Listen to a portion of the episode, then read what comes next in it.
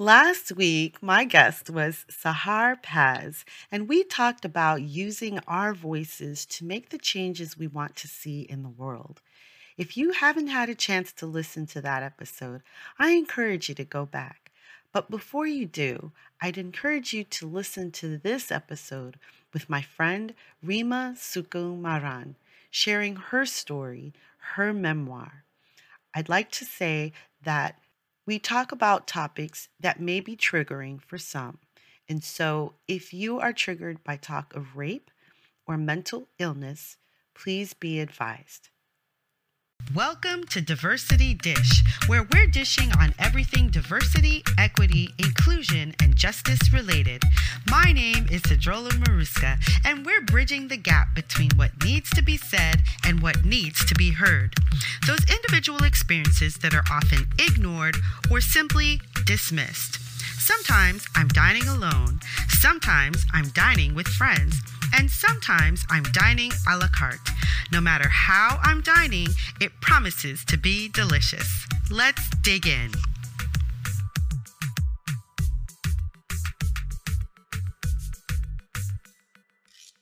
Rima Sukumaran is wife to an amazing husband and mother to 6 beautiful, crazy, busy sons.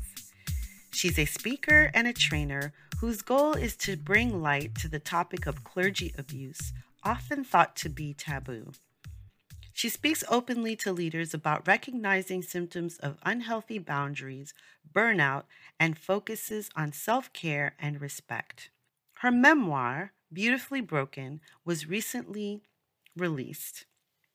She is on an exciting journey of using her pain and heartache to find healing and wholeness. Hi, Rima. It is so good to see you. Hey, Sadie. It's so great to see you, too.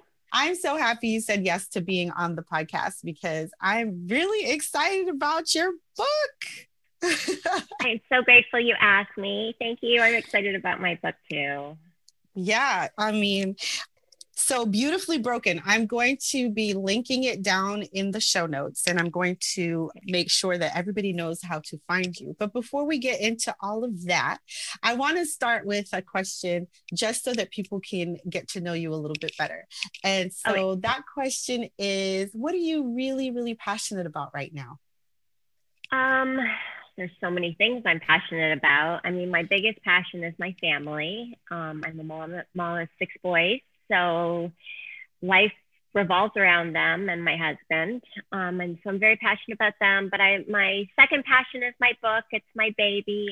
It's, been a long time in the making. And I'm really passionate to share my story because I think there's so many people that can resonate with it and share my story. And I really believe I'm a voice for people that can't speak out. I'm so excited to hear you say that because I feel that we all have that. We all have things that happen to us and they're not meant to happen just to us, but to help us share stories with other people that might help them to get through whatever it is that they're getting through. And so I'm so proud of you. I don't know. I don't think I've mentioned that you and I have been friends since college. University, yeah. Yes, we met each other at university. And then we reconnected on Facebook. And so that's been, I don't know if we even want to say how many years ago. Well, it's been like 86, I think, or 87, 1987, I think was our freshman year. Yeah. Right? Yeah. 86, 87 was freshman year. Yeah. That's right. Wow. Woo! Okay. See, 80s, 90s, knots. That's like 30 already. Oh my goodness. That seems so crazy. I know. So let's get into talking about your book, Beautifully Broken. I read your book in like 2 days because first of all, it's really something when you're reading a book about someone that you know or that you've been around, and then you're reading things and you're going, oh my God, I had no idea, you know? Yeah. And then you think back on how you treated that person or something, and you go, gosh, I'm so glad I treated them nice. You know what I mean? Because and which reinforces the idea of you just never know what someone is going through. And so, you know, you should be cognizant of that, you know? Yeah, very much so. But why don't you give us a quick, well, before you do that, what inspired you or what compelled you to even write a book? So my book, I started writing probably 26 years ago. So actually right after I got married, and it's been an interesting journey because I think initially when I was writing, I don't know that I was necessarily writing a book as much as venting. I had a lot of anger, and, you know, I didn't realize truthfully that it was even anger. I was just venting because I've always journaled. I've always written. That's just my way of releasing. And, you know, I had a lot of frustration with my mom, with our relationship. And a lot of times you can't say that kind of stuff. You know, I wouldn't have said it to my mom because I would never have wanted to hurt her. And so, you know, I just started writing. And it's interesting because my book has had so many different versions or edits of them, you know, like, I mean, I think I must have written my book probably maybe 10 different times. And each time the story evolves, you know, and once you have kids, your perspective changes, you know, once you have teenagers, it changes. So, you know, it was just interesting. And then, you know, my mom and I, our relationship evolved as I matured, as I was able to maybe feel empathy for her instead of anger. And, you know, it's been really interesting because my book had to be written when it was written because my mom's death allowed me freedom to truly be honest and actually be a voice for her and me, which I don't think I could have done with her being alive because I was so worried about how she would feel. Right. And you're first generation, right? Correct? First generation Canadian? No, so I actually was born in India. Yes. So you were? Okay. So, yeah. But I mean, I came when I was 2. So pretty much, you know, I'm about as Canadian as you can get. Yeah. Right. But I, you know, also being a first generation Haitian American, so my parents were born in Haiti, I understand that trepidation to say certain things to your or with your parents around because of culture, you know, culturally, and also how are they going to feel about it personally? And you would never want to do that. So I totally get that. Yeah. So, you know, I don't want to rush to the end back of the book, so I'm not even going to go there. Okay. But I want you to, if you could, give us a quick synopsis of the book. And then I want to kind of get into a few other questions that I have, but go ahead, get into a quick synopsis. Okay. So basically the basis of my book is that my mom, my 2 siblings, and I lived with abuse. My mom was a battered woman. And as children, we lived in fear of my dad's explosive nature. You know, we didn't know what would set him off. I mean, he obviously had good sides to him, but fear was what we lived with constantly. And later on, after I left home, I always looked up to role models, like to men as role models, because my dad wasn't something I wanted. And so I would look at pastors, teachers, friends, dads as something that I wish, you know, my dad was. And so, and I trusted them. And I ended up trusting one of our pastors and was raped by him. And, you know, my story kind of goes from there, and how much abuse defines who you are in a good way and in a bad way. You know, you kind of have to work through that. And then my story is also about my happily ever after, you know, meeting my husband and just how we journeyed through that to today, how we got to the point. My book also talks a little bit about my mental health and how, you know, most people don't go through struggles without it affecting them in some way. And for me, it all kind of came to a head, and it was a real, I don't even know the word to use, but it was just a very scary time for our family, you know, with me really struggling mentally, and how we've kind of come through that and realizing that mental health is something we need to talk about. So my book talks about issues that I think most people don't speak about. You know, my mom, she shared only once about being abused, and that person shut her down and she never spoke about it again. You know, so we live with this abuse that nobody knew about, or people knew and shut their eyes to. It's a generational thing too, I think, you know. But yes, my book is really about being a voice to people and to say, you know, most of us are all broken somehow. And with patience and love and support and counseling, there's so many ways that we can still have a whole life by being gentle with ourselves. Right. Being gentle with ourselves. Absolutely. Yeah. So I read your book, and, you know, I was reading it and I was like, you know, there were times where I was horrified, and there were times where I was just sad. And then there were times where, you know, I smiled and laughed through. I mean, you wrote things in a funny way, even if they were kind of sometimes a little bit, you know, embarrassing, but you wrote them in a funny way. And I would be like, oh my God, I could so see it. Like, it was very visual in my head. Yeah. So one of the questions that came up for me, especially, is because you wrote about feeling that people might have known that something was going on, but no one ever stepped forth to say anything.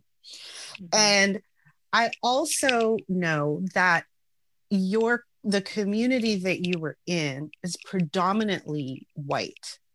Is that correct? And I want to know if you feel, or if you think, that maybe that might have had something to do with the fact that you were being left to your own devices, so to speak. So the community that I lived in, yes, was predominantly white, but it was also very upper middle class, upper middle class. Upper middle class. Yeah. And, you know, there were minorities, but they were also upper middle class.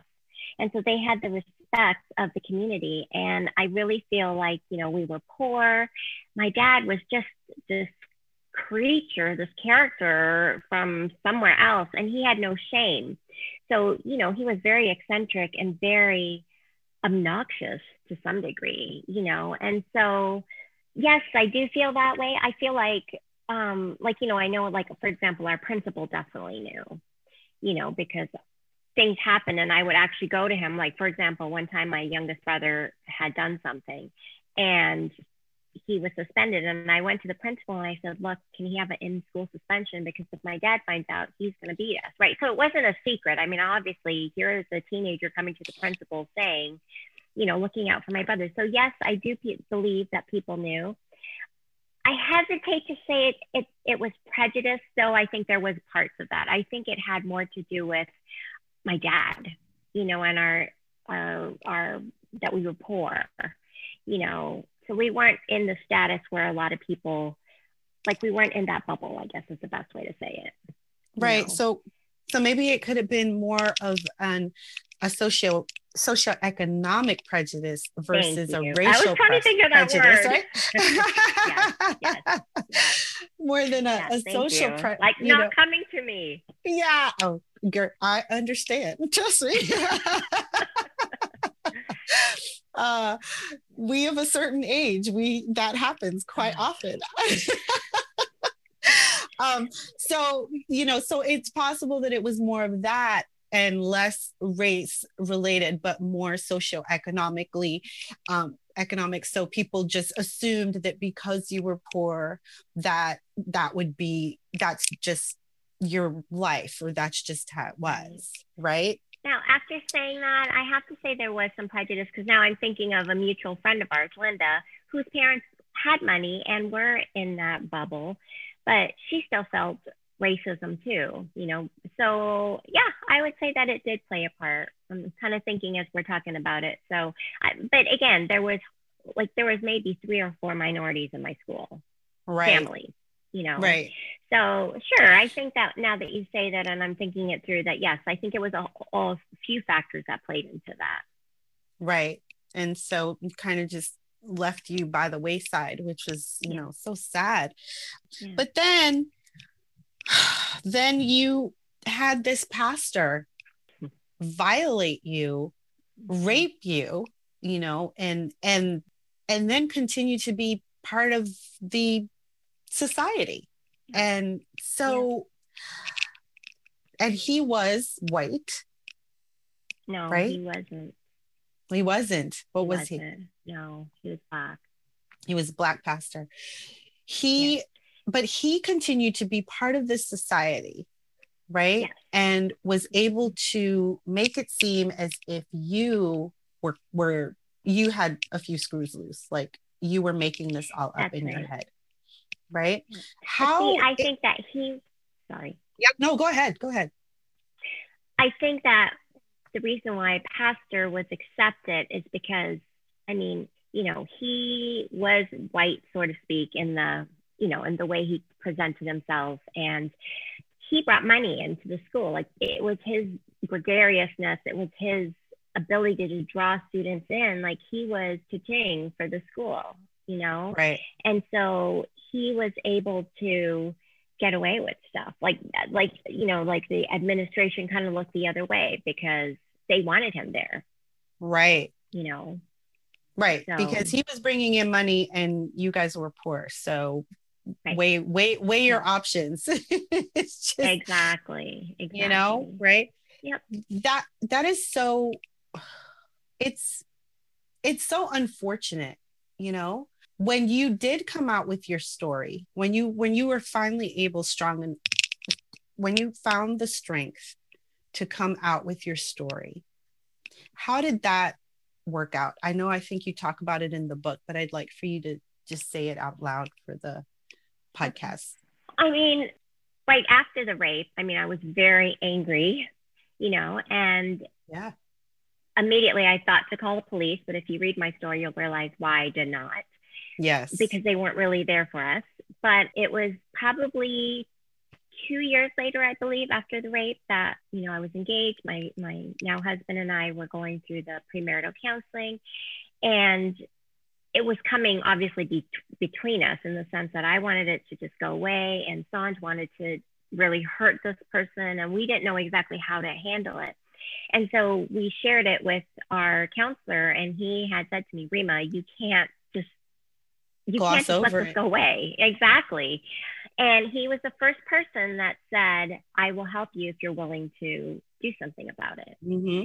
And so I am surprised, to be honest, looking at the younger me, how much strength I actually really did have. Because I do believe that had someone stood up and said, I'll help you, even that in that time of my rape, I think that I would have stood up and done something. So that strength that the younger me had always surprises me a bit, because I was like my mom. I was fearful and cowered with anger, or bottled things up. But I was also, it made me mad to think that somebody else could go through this, you know? Right. And so that is what allowed me to speak up. And then our counselor said to me what he wanted me to do, which was tape recorder conversation with my rapist. That was one of the scariest things I've ever done, you know. Oh my God. And, well, yeah. It's back 26 years, no, even longer than that, 28 years. So we have the big tape recorder, right? Yeah. And the landline, and you're like putting the landline to the tape recorder, you're pressing record, and you have to hope it's recording, right? You don't want it to hear the sound. And oh my goodness, it was crazy, right? And I was petrified. Yeah. And yet, you know, I mean, I personally think God gave me the courage to do that. He gave me the courage through my whole story, you know, from beginning as a little girl to survive. And so I recorded him. And in the recording, I said to him that you took my virginity away without my consent. I wish I could have said you raped me, but I was too scared to say that with him. Right. On the phone. Right. Now, I did, before this, I did confront him a couple of other times. One through a letter that I was really angry about, and I did tell him he raped me in that letter. But anyways, the phone conversation was recorded for him to admit. Well, actually, he didn't deny it. So he didn't say, yes, I raped you, but he didn't deny it. You know, and I had a lot of conversation about how I felt and how he betrayed me. And so we took that tape recording to the principal. Right. And, you know, initially he denied it, but when we said there was a tape, then he asked what we wanted. So we kind of went from there. Right. And the principal, what did the principal do? The principal was one of his best friends. So, you know, it was, I mean, it still maddens me to think about it, you know, but the principal did what he had to do, which was basically he went to my rapist and said, the two things I want is one for you to turn in your ministerial license. Yeah. And two, to not have, like, to not be in a position with young people. Well, he did the stuff through action, but my rapist was allowed to write the school community a letter. Right. You know, and in the letter, he basically said that around this time, his mom had died and a young lady came into his life and took advantage of him. And because of that, he was, you know, he was paying the consequence of what happened, you know? So it was just, it was unreal, you know? Right. But blame the victim. Exactly. Exactly. Wow. You know, you talk about how the principal was really good friends with this pastor, and it brings up this subject or this idea to me of how many men are out there that rape women and their friends know about it, but never say anything about it.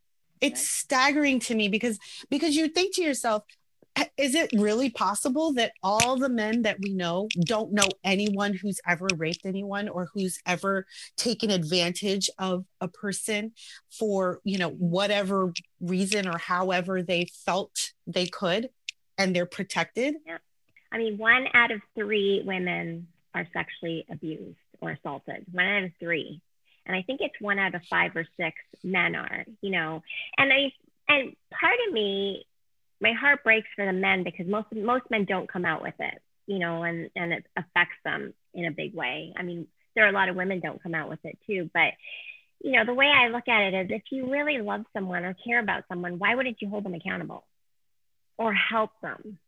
Right. You know, you have a problem, bro, let me help you with this, or, you know, I mean, and, you know, I think the biggest thing that I struggled with my rape and with the community is that had I been somebody's daughter, don't tell me that they would not have done something. Right. You know? Had I been white, don't tell me they would not, you know, would have not done something. Had my dad been a doctor or a pastor or, you know, in leadership, of course, you know. Yeah. And it wasn't just the principal, it was administration in the church that turned their eye to, you know, so. Right. And it wasn't just at that point, it was after I got married that I still tried to do something within the church and say, hey, we have a problem, but that got shut down. I mean, that was still an era where we still just made everything go away, or we moved people to a different state, you know, or we moved our problem. Right. We remove it from here so that you don't see it, but then someone else can report it somewhere else. And then we can move them again and then they won't see it. Very hush hush. Yeah. Yeah. So I want to talk a little bit about mental health, because that right now, I think a lot of people are realizing how important it is, how we all need to be taking care of our mental health, and how we have things that affect us that we don't necessarily think affect us, but they do. Like, they may not be a rape per se, or an assault or something like that. But there are a lot of things in our communities and such that affect us. And so what are your thoughts, or what is your counsel to those who are experiencing things but are not seeking counseling or taking care of their mental health? You know, I was talking to my therapist actually yesterday, and, you know, I think one of the biggest things is that counseling isn't accessible to everybody. You know, it's expensive. And yeah. I think that's one of the biggest drawbacks with our both our countries, Canada and the US and North America. You know, if counseling was available, I think it would just make such a huge difference in our society. And yeah. for me, you know, we have coverage, but it was $500. And, you know, as a young family, that wasn't really an option. You know, I would go to counseling and then the $500 was done in like, what, 3 sessions or something.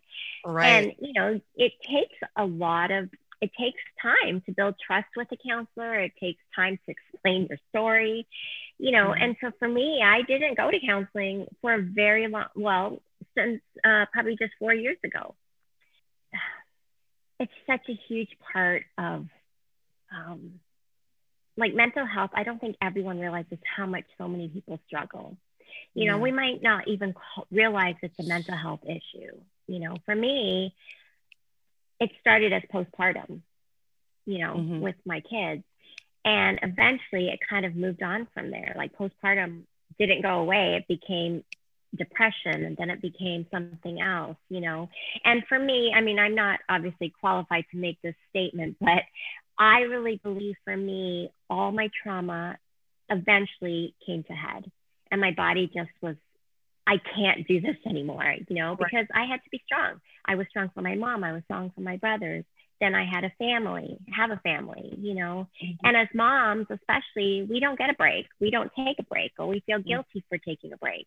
You know, mm-hmm. and my body, I think, just was done. You know, it's right. just it just stopped.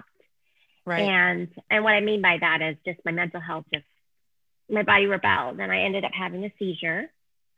Right. As one of the I was going to say, happened. Just yeah, tell us a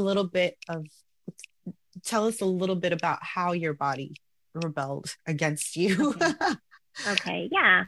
So, initially at some point I started having, like I would be driving and I would see something playing out in my head, you know, a scenario, and it scared me. I mean, I was like, oh my gosh, like, how am I explaining what happened? And then it would, you know, fade away, and so I could still drive or do whatever.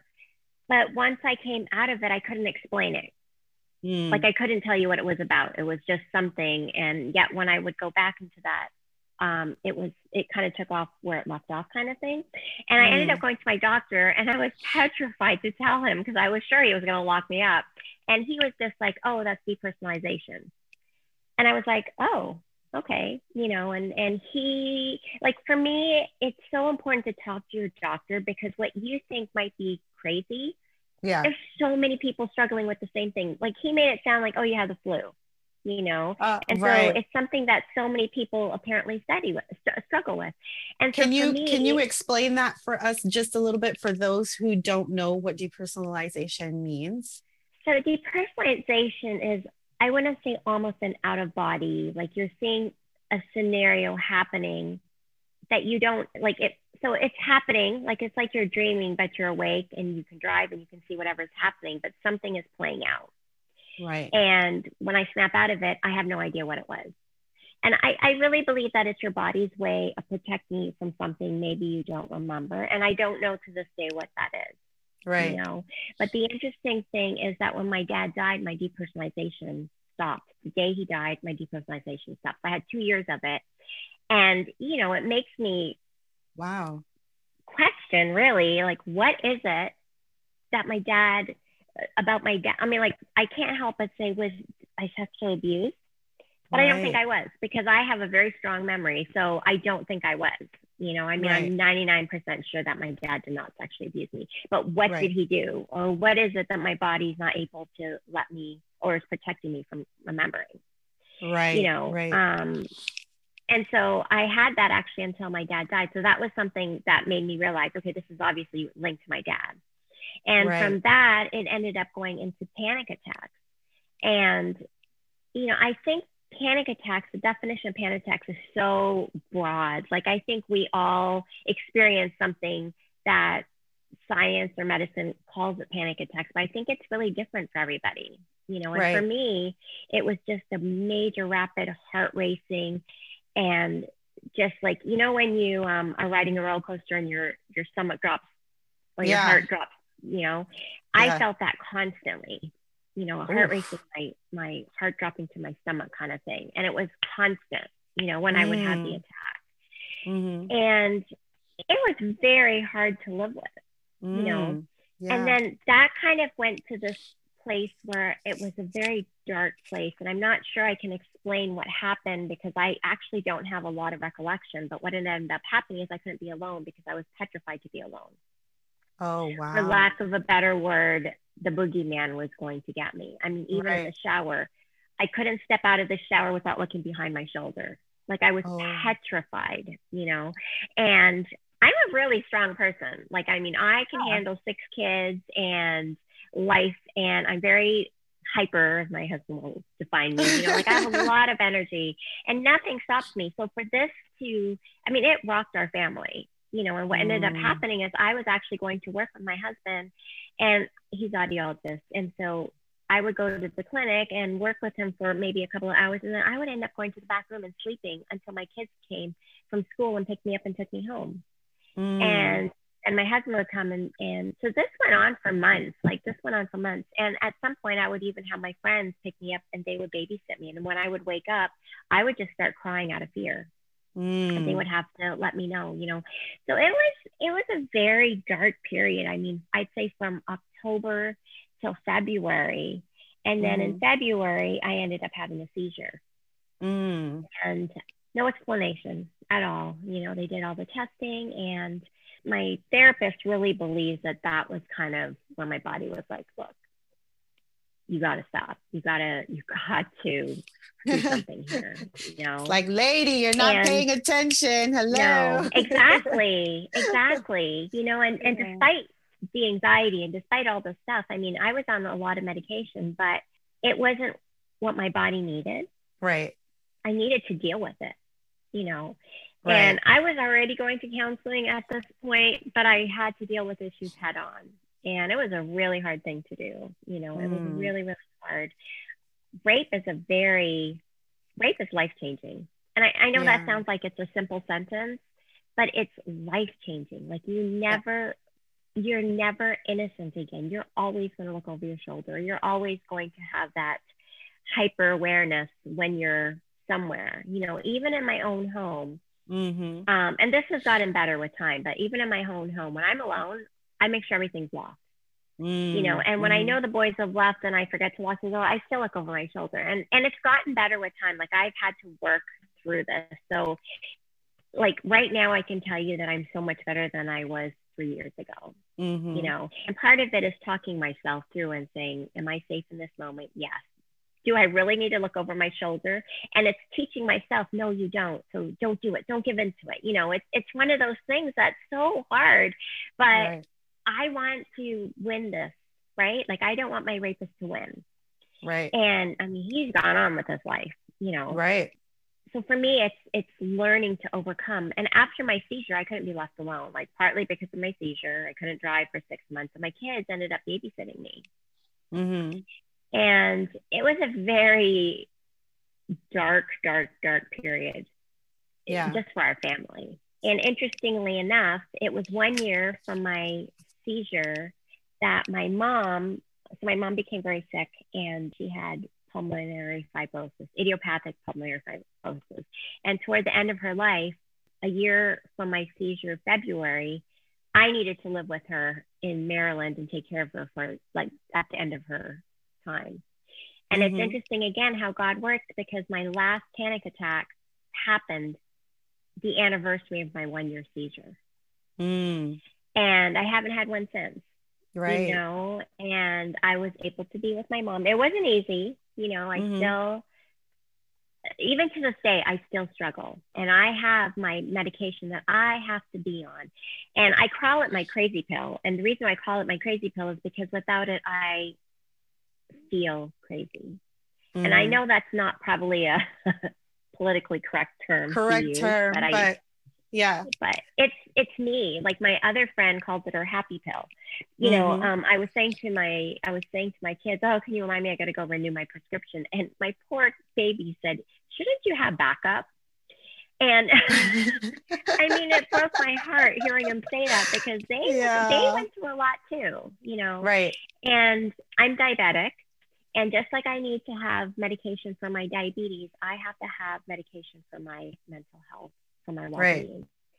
And even that was a journey for me to accept, you know? Right. But to be the best me that I can be, I have to take my medication. Right. And I think as a society, if we can make this accessible to everybody, you know, if we can make the cost of medication not as ridiculous as it is, or people that have insurance, or, you know, right. I mean, I just think that mental health is something that we need to tackle head on, like we do with, you know, drugs and all that kind of stuff, you know, right. Mental health, if we're dealing with it, we wouldn't have some of the other problems that we have. Right. So my encouragement is that, you know, if you're struggling, first of all, you're not alone, you know, seek somebody out that you trust. Mm-hmm. Yeah. Yeah.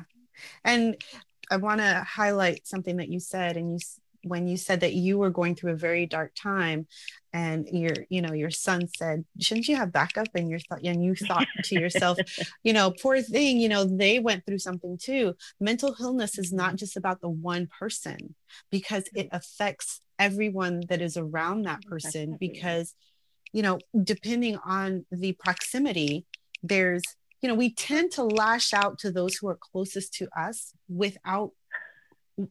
without realizing, or not even meaning to, but because we feel safest with them, or they're closest to us, they get the brunt of it, because then we know that we can't act like that with company, you know? Right? Exactly. We can't act like that with other people, but when we're home in the safe space, we can be okay. Right? Lash out. Yeah. Another thing is that I think dealing with mental health is really hard for males over females to some degree, because I feel like males feel like they need to be stronger. And I think that that's something that I like to think my kids have learned, you know, that mental health, some of it is genetic. And, you know, I have a couple of sons that have had to learn that depression or anxiety, it's hereditary, and there's nothing wrong with it. And you're a better person to seek help with that. You know, absolutely. And we have to talk about that in our family. And being on medication, it's like eating your vegetables for some people. Right, right. You just have to do it. You have to do it. And, you know, I think that being open and talking about this, especially for my boys, has made them better people. And we've all grown as a family through it, and continue to. That's awesome. So here's a question. So I think that you wrote in the book that you believe that your father had some mental illness, right? Yeah. But it was never really diagnosed, because he never would go to the doctor, right? Right. So is it possible you think that is something that you acquired through him? For sure. Yeah. And not just the way that he was, but just genetically as well. Yeah, for sure. It runs in his family, but, you know, I mean, he's from India, how many generations that it just goes undiagnosed, right? Like, you might think, you know, a lot of times people leave home and it's just, they use the term crazy, you know, because they don't know what else to call it. Right. Right. Right.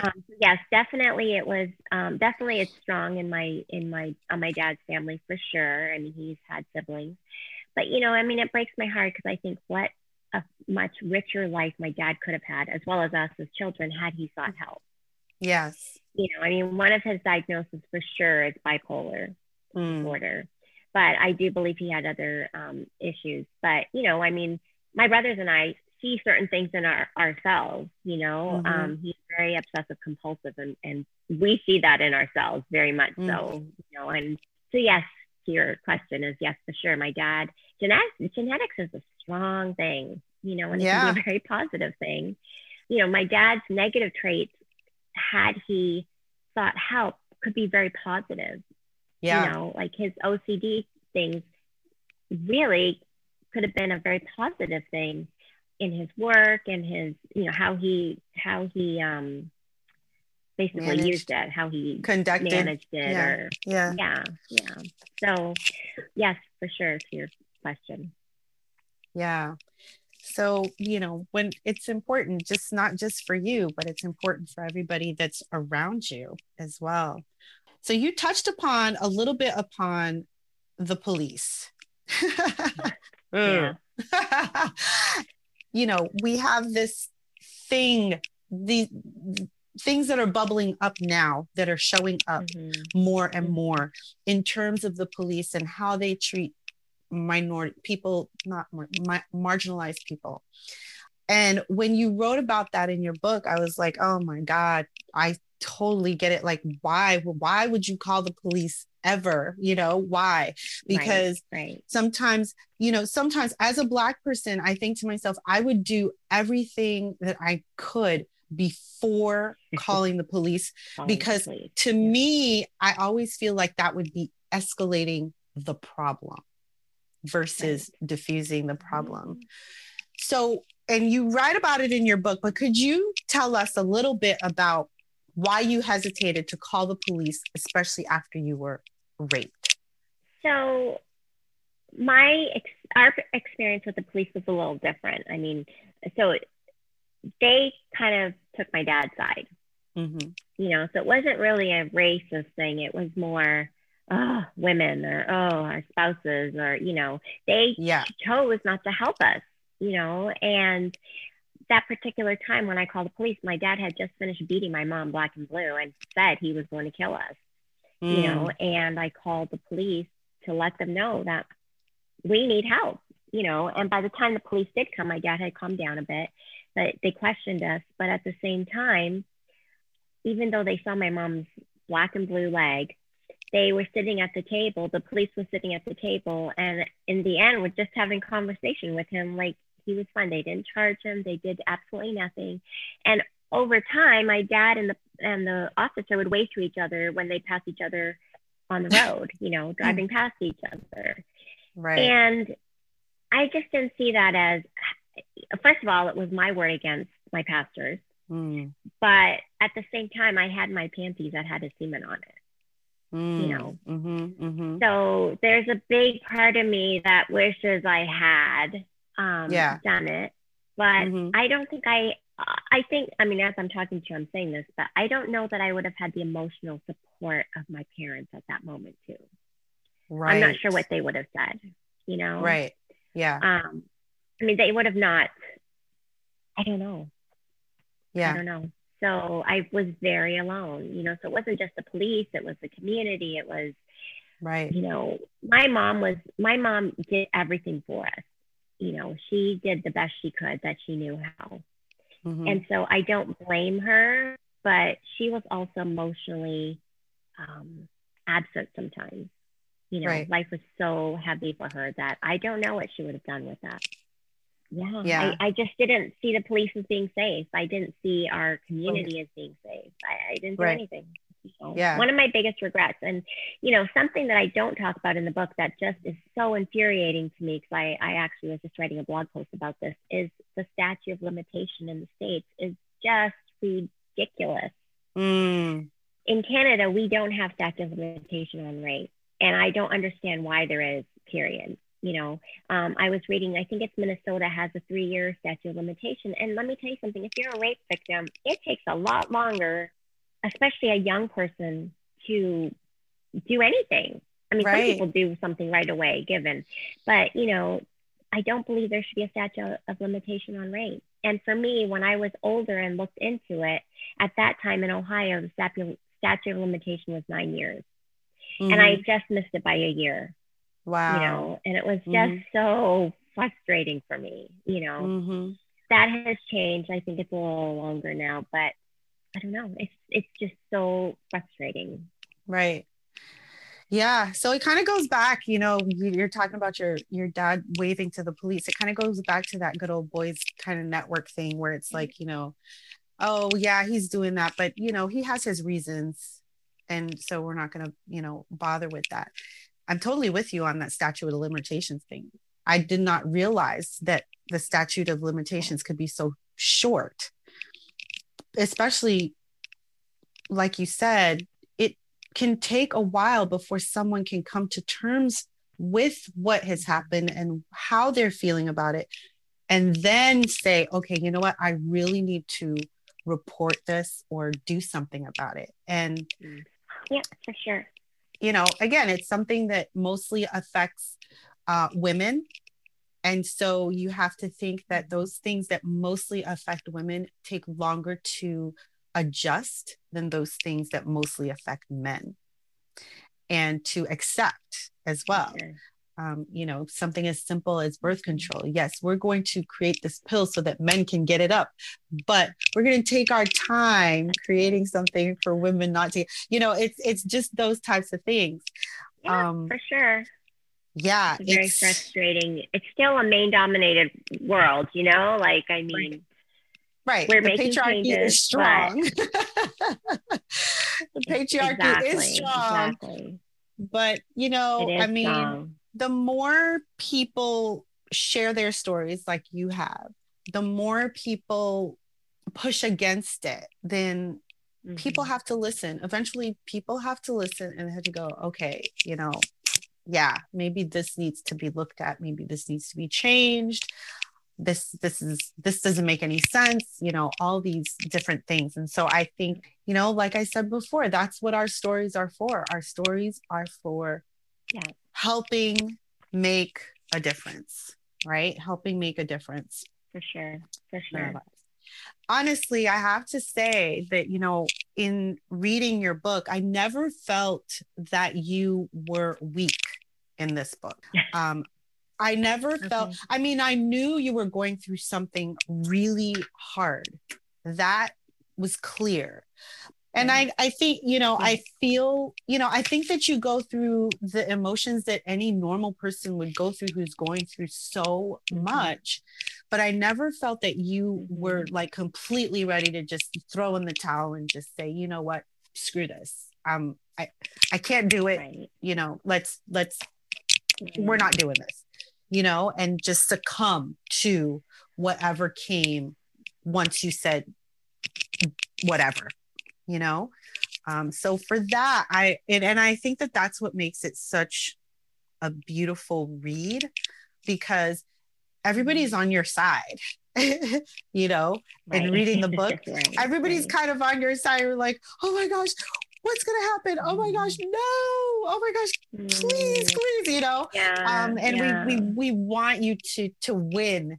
We want you to win. And I think that you did. And I really appreciate the way that you ended the book. It was beautiful the way that you closed it out, because it allowed us to know that everything is going to be ongoing. Things are ongoing. Taking care of your mental health is an ongoing thing, but you can find moments where you will then overcome certain things, and then you can move on to the next thing, which is, you know, which is absolutely beautiful. There's a lot of freedom in forgiveness too, you know, and I think that for my mom, my journey with my mom was one of acceptance and forgiveness. And forgiveness is kind of a strong word, but just realizing that she did the best she could do with the skills she had in her maybe toolbox. And even my rapist, like, I get asked all the time, have you forgiven him? And I have, but it's taken it's been a journey to do so, you know? I mean, I have a strong faith, and I mean, if I were him, I would be petrified of God, you know, because ultimately vengeance is his, you know?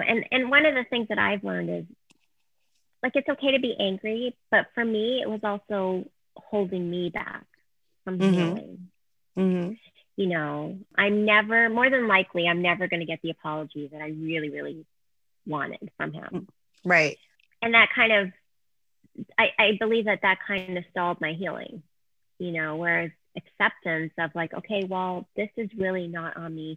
Through counseling, I've had to learn to be gentle with my younger self. And that was something that I have taken years to do, you know, to be gentle with her and not forgive her, because I don't think the younger me needed forgiveness, but just understanding because I held her accountable. You know, I just wish like, oh, you should have, you know, in different situations done this or that, or, you know, and, you know, if I can leave people with this about my book is it's not a happily ever after. No, we've ridden into the sunset. It doesn't work that way. No, you know, no. It's my happily ever after that's ongoing, you know? Right. Yeah. And I think you do a good job of relaying that in the book, you know, that it's still ongoing, but you know, it's a work in progress. We're all a work in progress. Yeah. And so I think that you do a beautiful job of making sure that comes through. It comes through in the book. Thank you. Yeah, you did it. You did a beautiful job. And I think it's helpful for a lot of people to read it and to actually see, like you said, they're not alone. Mental health is really important. And it's important to listen to your body. It's important to listen to what's happening, you know, with your body and with the things that you're doing. And if they just don't feel right, if something just doesn't feel right, then you really got to think about it and get the help that you need for that. I do agree. And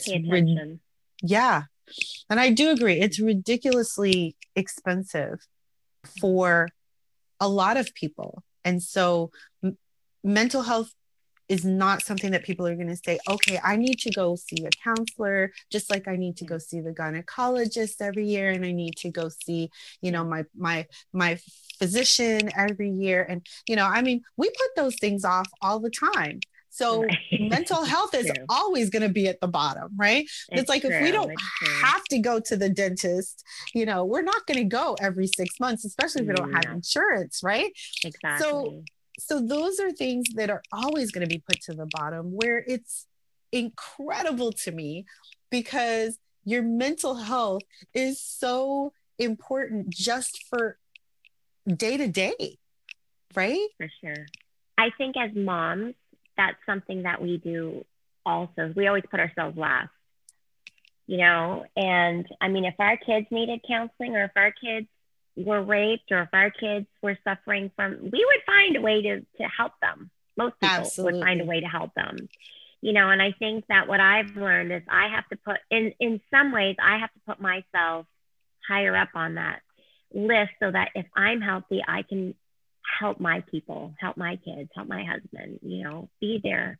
Whereas if I'm not emotionally well, it's very hard for me to do that. Right. Then you're pouring from an empty cup. Absolutely. Right. And it's so true.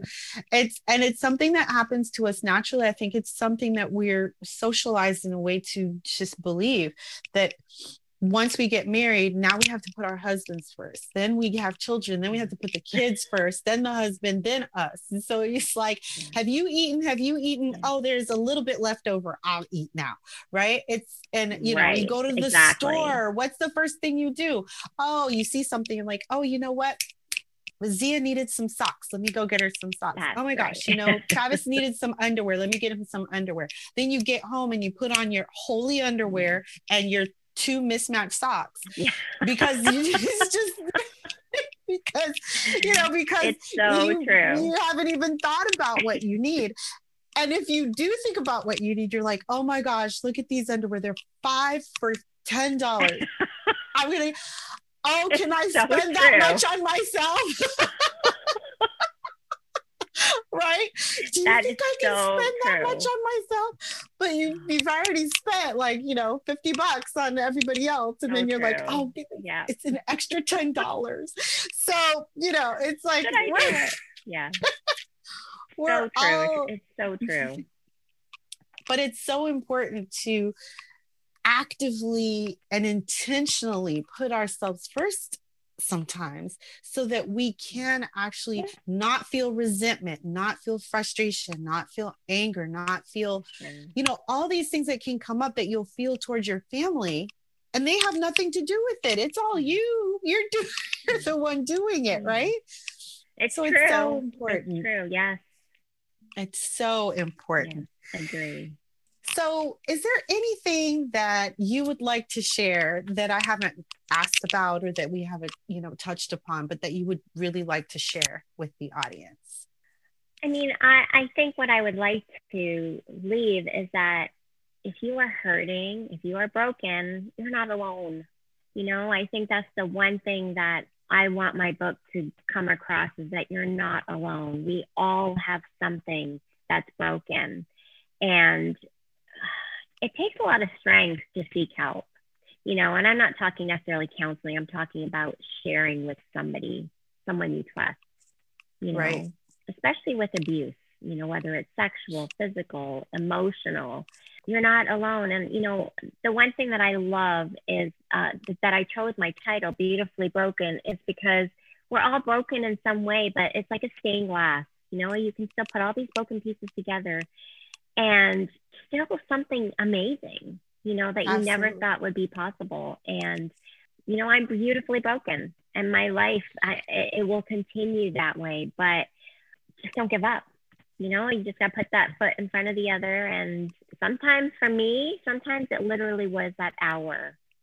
Okay, mm-hmm. I can do this hour, you know, or be honest. And sometimes I call my husband and say, I'm really struggling. I don't think I can do supper tonight, or I don't think I can do whatever, you know. Mm-hmm. I think the key to the baby step is to tell somebody if you're struggling, even your doctor. Mm-hmm. You know? Yeah. Yeah. Yeah. Wow. Well, it's, I agree with you. I agree. So my last question that I ask all of my guests is, what is your favorite dish? Because of course this is Diversity Dish and we have to talk about dishing a little bit. So what is your favorite dish? As in food? Yeah. Chicken curry. I make chicken curry. Oh, yeah. Yeah. Chicken curry with some coconut rice. Yeah. It's our family favorite. I can never make enough. If you can imagine 6-7 boys, 7 men. Yes. Yes. So we love chicken curry with some coconut rice. It's our go-to meal. I love it. What's yours? You know what? You give me anything that's made with potatoes. Oh. I'm a happy camper. Nice. Camper. Yes. I love potatoes, yes. However you make them. Oh. You're making me hungry. I know. That's what happens. Oh, well, thank you so much for being here. I so appreciate you opening up and sharing your story, because I think that it is so important to do that. And I love your book. Like I said, I'm going to link it in the show notes. Make sure everybody has an opportunity to read it. It's an easy read in that it just moves so quickly in terms of you get engrossed in the story. It's less than 200 pages, but it is really a really strong story that I think everyone could benefit from. I will also link in the show notes some information for ways to people to find mental health help at a lower cost. I think I have some information for that, but I think, yeah, because, you know, we talked about the cost of it and it is costly, but I think that there are a lot of nonprofits right now that are working to make it more accessible for everyone. And so I want to link some of those things in the show notes as well. So thank you so much. Yeah, thank you so much. Thank you so much for having me, Sadie. It was lovely to see your face. Sending you a hug. Hey, did you enjoy that episode? If so, please be sure to subscribe, download, rate, review, and share. It would also mean the world to me if you became a patron over at Patreon. The information is in the show notes. Thank you, and we'll see you next time.